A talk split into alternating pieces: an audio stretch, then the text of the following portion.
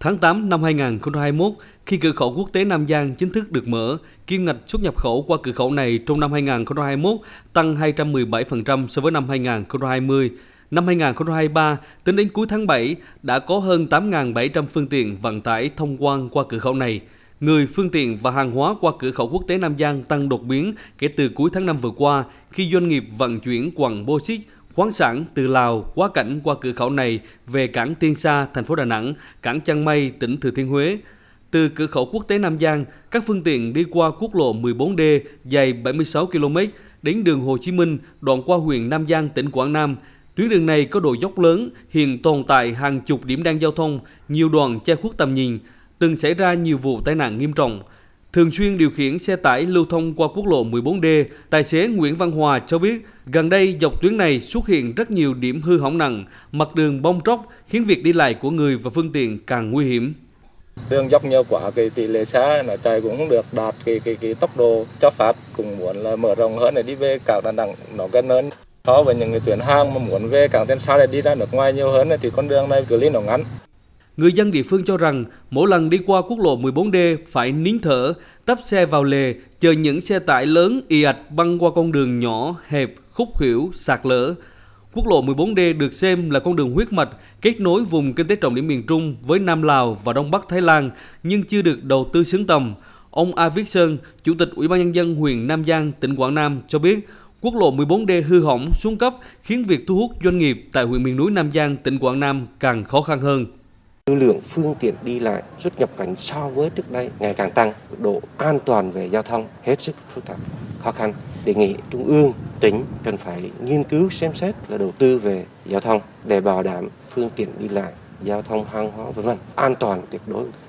Hiện nhiều doanh nghiệp Việt Nam đang đẩy mạnh đầu tư tại Lào và Thái Lan nên nhu cầu vận chuyển hàng hóa qua quốc lộ 14D về các cảng biển tại miền Trung trước khi xuất ra nước ngoài ngày càng tăng. Ngày 17 tháng 8 năm 2023, Ủy ban Nhân dân tỉnh Quảng Nam có công văn đề nghị Bộ Giao thông Vận tải chỉ đạo Cục Đường bộ Việt Nam nghiên cứu đề xuất bổ sung dự án mở rộng nâng cấp quốc lộ 14D vào danh mục các dự án sử dụng vốn vay nước ngoài để nâng cấp cải tạo quốc lộ kết nối Lào. Kinh phí đầu tư mở rộng nâng cấp quốc lộ 14D từ cầu Bến Giang trên đường Hồ Chí Minh huyện Nam Giang lên cửa khẩu Nam Giang khoảng 76 km, dự kiến hơn 2.730 tỷ đồng theo tiêu chuẩn đảm bảo xe container vận tải đi lại thuận lợi, an toàn. Tỉnh Quảng Nam kiến nghị Bộ Giao thông Vận tải đầu tư theo hai giai đoạn. Giai đoạn 1 từ nay đến năm 2025, đầu tư mở rộng các đoạn hiện có tiêu chuẩn kỹ thuật thấp và nâng cấp một số đoạn xuống cấp với tổng mức đầu tư hơn 730 tỷ đồng. Giai đoạn 2 từ năm 2026 đến năm 2030, đầu tư mở rộng toàn tuyến theo quy hoạch được duyệt và tiêu chuẩn hiện hành, đảm bảo xe container vận tải đi lại thuận lợi, an toàn với tổng mức đầu tư khoảng 2.000 tỷ đồng.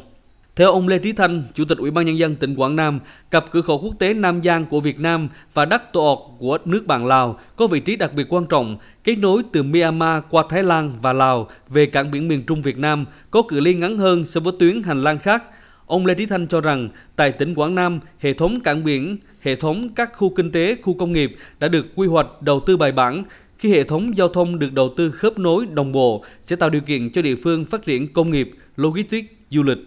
Trong thời gian vừa qua thì các doanh nghiệp của ờ, Việt Nam, trong đó có Trường Hải tham gia đầu tư phát triển cái vùng nguyên liệu nông nghiệp ở tại địa bàn vùng Nam Lào. Nếu như cái tuyến đường này được đầu tư nâng cấp tương xứng thì khả năng vận tải hàng hóa sẽ rất là thuận lợi để vận chuyển nguyên liệu khu vực các địa phương phía Nam Lào về để chế biến sâu ở khu vực của khu kinh tế mở Chu Lai. Từ đó thì nó lại kích thích cho các địa phương ở khu vực miền Trung tham gia vào cái chuỗi giá trị nông nghiệp của Thaco. Bên cạnh đó thì các loại hình du lịch sẽ được khai thác dọc theo cái tuyến đường này.